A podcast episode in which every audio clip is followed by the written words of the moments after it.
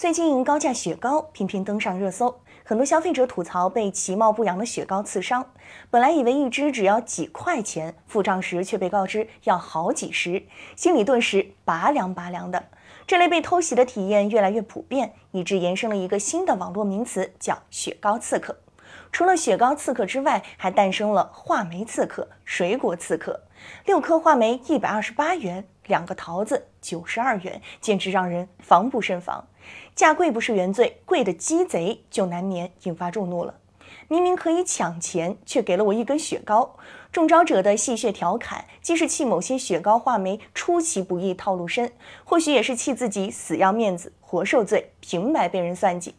这些刺客之所以能产生不小的杀伤力，更多是源于反差所造成的震动。一般而言，消费者对于日常商品都有个大致的价格概念。比如说雪糕，除了少数知名品牌，印象中商超冰柜里的雪糕普遍也就十元以内。在此认知背景下，顾客在选购雪糕时，往往是不太会费心去一一查验标价的。加上对某些新上市没见过的雪糕有所好奇，不加多想，直接就买来一试，由此也就入坑了。雪糕刺客之所以能刺杀成功，无疑是利用了人们根深蒂固的思维模式，反其道而行之。对于雪糕这类竞争充分、成熟稳定的大体量市场，大众下意识默认不知名的都是平价的。但殊不知，如今反倒是那些不知来路的，看着脸生的雪糕贵得离谱。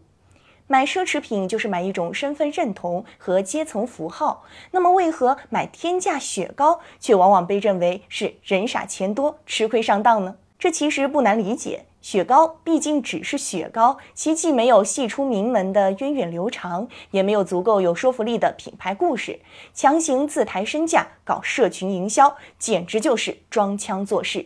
明明就是野路子土出身，非要自我镀金，漫天要价，难免给人挖坑设陷的观感。